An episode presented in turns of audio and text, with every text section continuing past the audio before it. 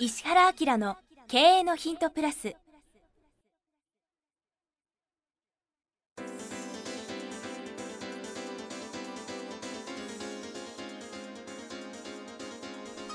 ポッドキャスト石原明の経営のヒントプラスは勝てるビジネスモデルや売れる仕組みの作り方。経営者や起業家が持っておくべき能力とその磨き方。リーダーの育成や強い組織の作り方などについて経営コンサルタントの石原明がリスナーの皆様からのご質問に直接お答えする形でお伝えしていく番組です。企業を継続発展させるためのノウハウを提供する日本経営教育研究所がお届けいたします。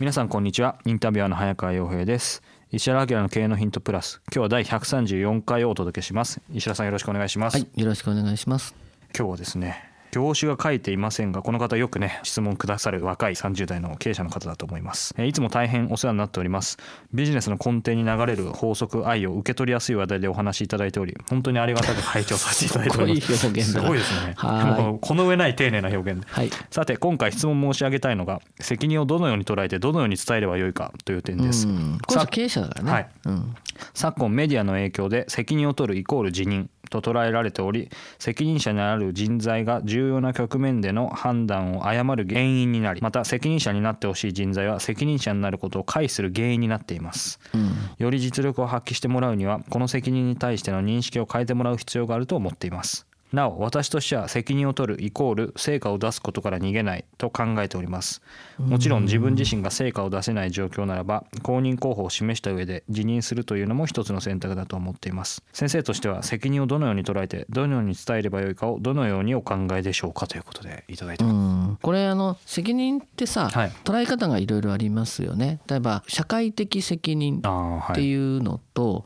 人間がこう生きていく上でコミュニケーション上の人と人との責任ってあるのと、はい。あとさその経営的な面での責任っていうのは、うん。実はこう全く違うって考えた方がいいよね。あ一口に責任と言っても全く違う。そうそうそう。ちょっと今社会全体で責任取れとか取らないとかっていうのがさちょっと一人歩きしちゃってるじゃない？はい。そうそうそのごっちゃになるよね。うん。だけど経営的な責任って考えた方が多分か彼の立場から見たらすごく分かりやすくて、うん。経営的な責任で言うと、はい。もう一つで会社を潰すっていうのがうん責任ですね。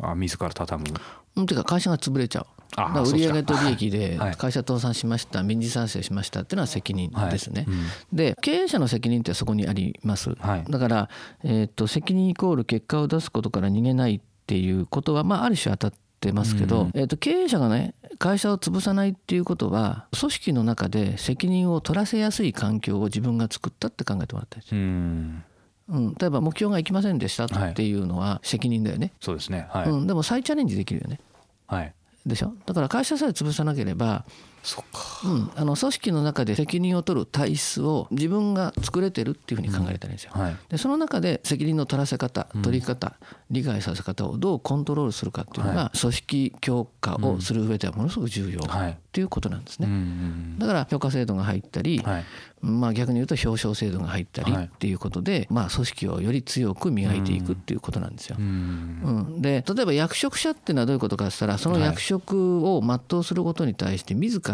責任を取るっていうことなんですね。うん、でまあそういうふうな体質を作らせるうんんですよ。んでだだどういう傾向で責任を取らさせたらいいかっていうと責任は取らされるもんじゃなくて自ら取るもんなんだっていうふうな思考ですね。はいうんお前これ責任だよねっていううちは責任取ってるわけじゃなくて、うん。責任ってのは自ら自分が取りますよっていうことで,、でそれはまあ成果を出すことに対してはい。は自分がやりますと。うん。でおよそ想定できる全てのことは言われなくてもやりますよっていうような体質を作るっていうことですね。うん。その作るための何かヒントっていうのはどうやって作るんでしょあのね今のね組織論的に言うと、一番良くないのは俺が全部責任取ってやるからお前安心してやってみろとか最悪ね。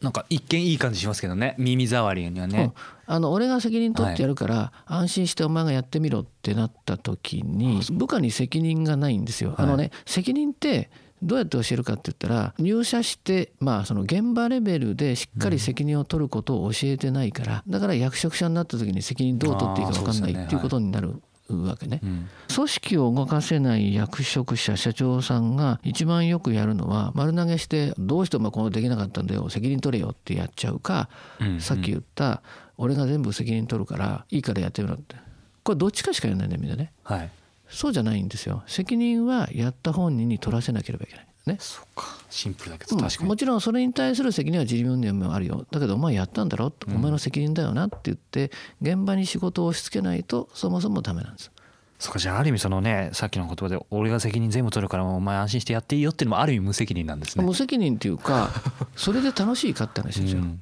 それで醍醐味のある仕事の世界に入ってこれるかって話じゃないですか。そうですね。仕事じゃないですよね。そうそう。だけど会社は経営的には黒字になってるから、中で小さな失敗しても許されるっていう会社を作ってれば OK で、うん、あるいはこれその部門長は部門長で、はい、これ部門は部門の経営してるから、うん、部門が黒字になってるから、大丈夫だお前失敗してもっていうことを担保してるからお前やってみろってことができるんですよ。かはかでかとしての数字ねまあ、はい、経営的に言うと企業なんで売上と経費の差で利益出してあげなきゃいけないでしょ。利益出すってことは部下に責任取らせられるってことです失敗しても大丈夫だぞって環境を作ったからお前がやってみろ、はい、どうすんだこれって。お前やるって言ってできなかっただろって。これはさ責任を相手に押し付けるから、頑張った時に称賛もできる。すごいな、お前って。よくやったよねって。そうか。そういうことがみんな分かってないから経営的なスタンスに部長さんも課長さんも立ってないから責任を取ることの醍醐味や責任を果たした時の楽しさとかが分からないから。まあ、緩い組織になっちゃうわけね。で例えばさよく経営計画とか作る社長っていっぱいいるわけですよ。で経営計画発表会とかってやるわけでも人も呼んでさ、で我が社はこういうふうな形で頑張りますって行くぞおおって言うんだけど 結局組織の中に責任取ることの重大さとか楽しさとか、うん、うんと自ら責任を取る立場にいることの醍醐味が分かんない人が山ほどいるってことはさ頑張りましたけどできませんでしたみたいなことが大量に起きるわけじゃん、うん、これ組織力でも何でもないでしょ。そうか。うん、だから最終的にはね企業っていうのは社長が今年はこの売り上げと方向としてはこれ行くからよろしくねって言って、ここでおしまいになるはずなんですよ。社長は号令かけておしまい。うん。だから各役職者がそれに渡して立って経営の数字を持った時に1年後にこうなりましたとかって言ったらおしまいだよね。うん。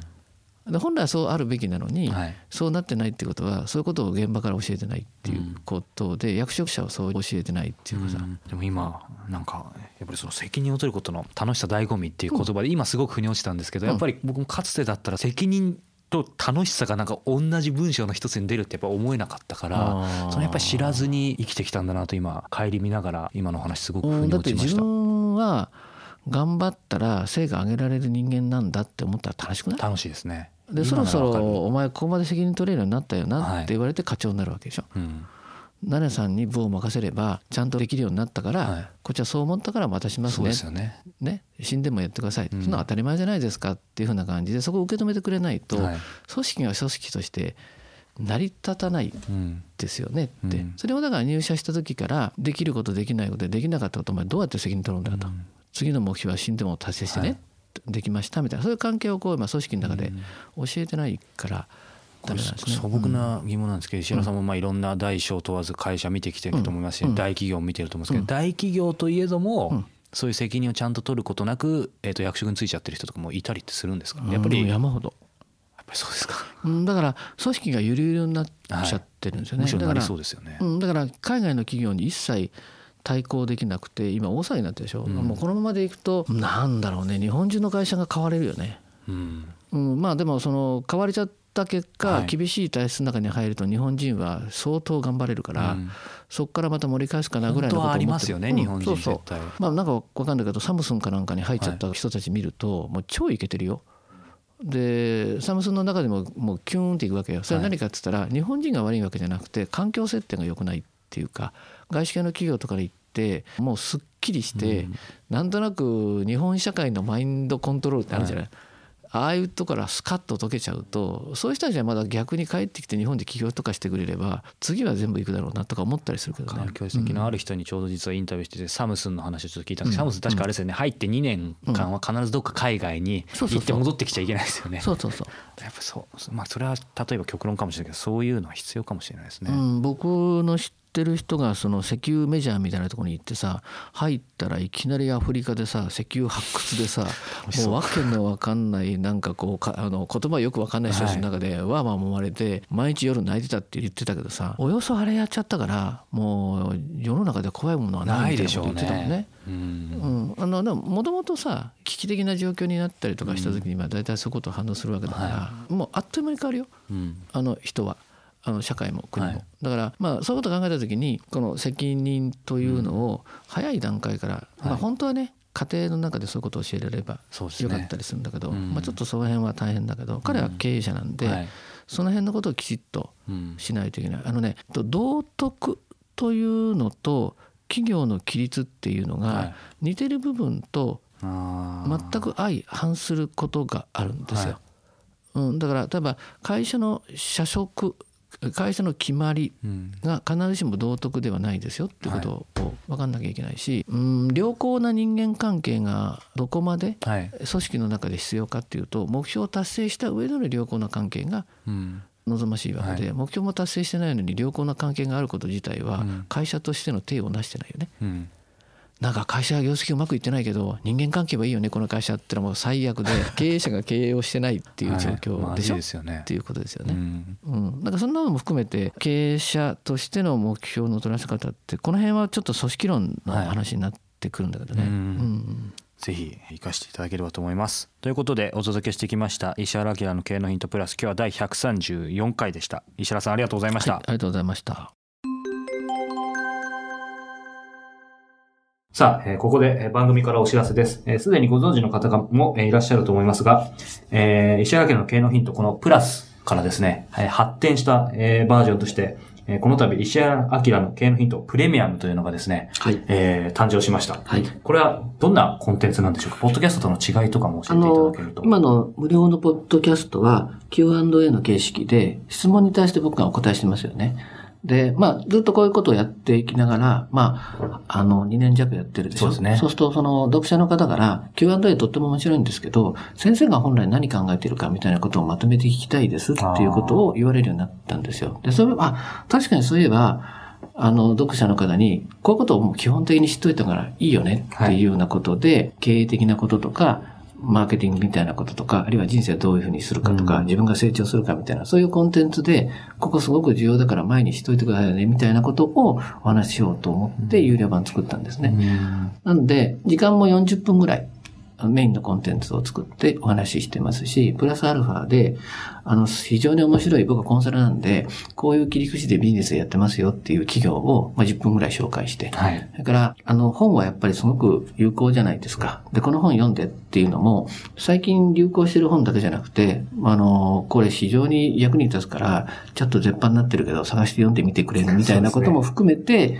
あの、10分10分、トータルで1時間ちょっとの番組を、有料で配信しようかなと思ったのが、このプレミアムなんですよね。はい、そうですね。このプレミアム、毎月1回発売しています。本当に、このメインテーマ、注目の企業ビジネスモデルトレンド紹介、そして今月の一冊ということですね。うん、盛りだくさんなんですけども。あの、早川君と Q&A みたいな形で聞きやすくね、構成してもらってやりますから、無料版聞いてる人はすごく楽しく聞けると思いますね。はい。はい、ぜひ、石原明 .com の方にですね、このプレミアムのページありますので、ご興味がある方はご覧になっていただければと思います。はい。これ倍速とかもついてますね。倍速もついてますし、うん、年間購読をしていただいた方にはですね、このシークレットライブを、はい、はい、ご招待させていただきますので、でね、はい。ぜひ皆さんお聞きいただければというふうに思います。今日のポッドキャストはいかがでしたか？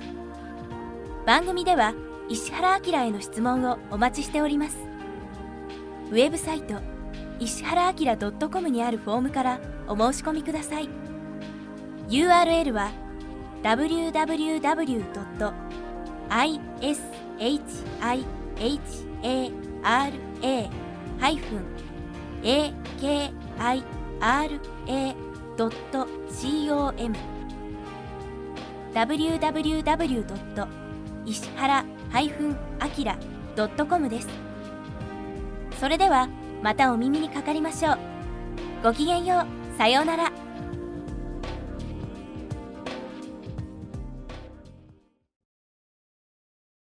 この番組は